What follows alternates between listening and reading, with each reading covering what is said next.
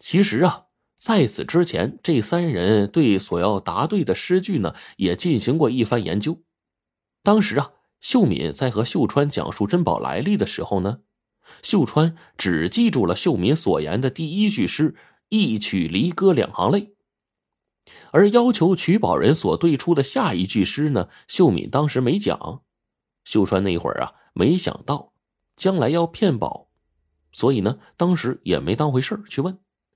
眼下骗宝要应下一句诗，那孙秀川才感觉到了这句诗的重要性。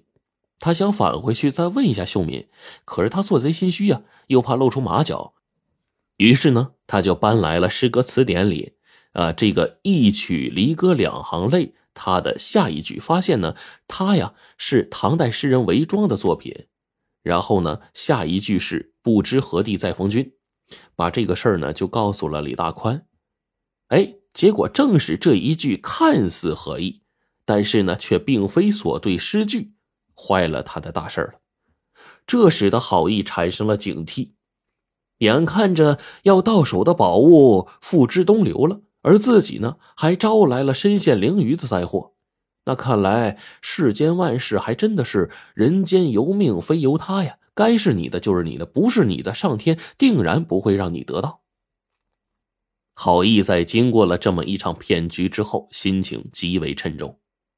等索宝人无果，而家中藏有珍宝这事儿呢，又闹的是满城风雨的情况下，他生怕再出现什么闪失，就和秀敏商量着，决定啊，这个春节过后呢，按照茂云明信中最后所言，将珍宝献给国家博院，以保其安全。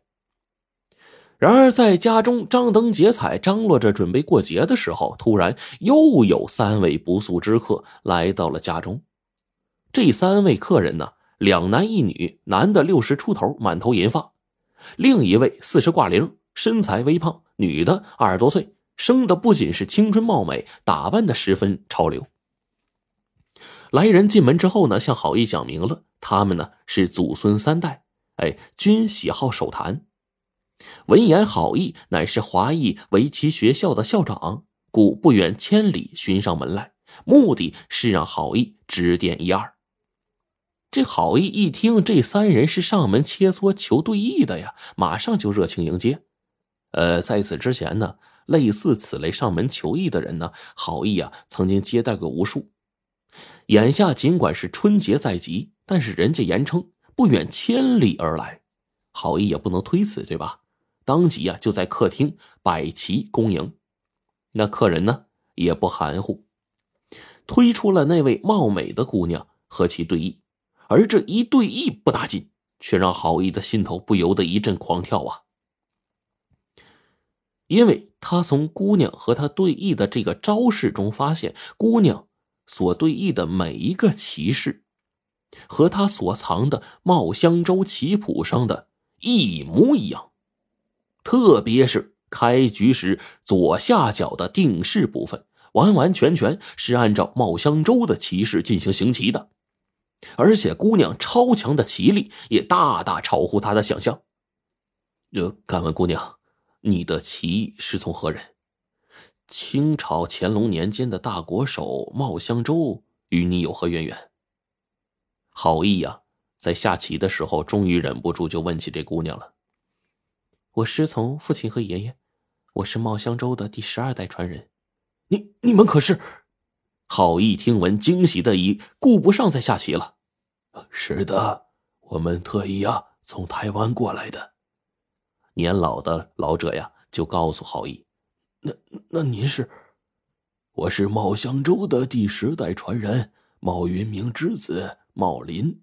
这是我的儿子茂之玉和孙女茂竹啊。”老者呢指着中年人和那姑娘向郝毅做了介绍。郝毅心中虽然是一阵颤动，但是这一次他不再着急了。能说说你们来此的真正目的吗？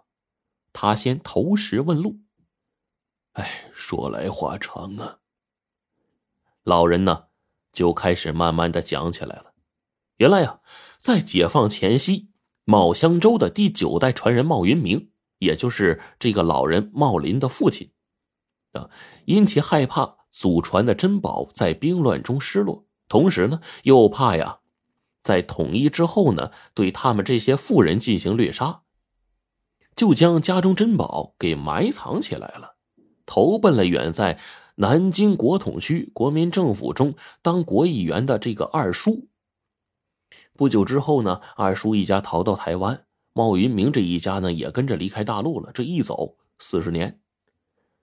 改革开放之后，一九九六年，年近八十高龄的茂云明，呃，带着茂林和茂之玉，曾经借到香港回大陆取宝，但是当时啊，茂家镇已经不复存在了，映入他眼帘的是一望茫茫的水库。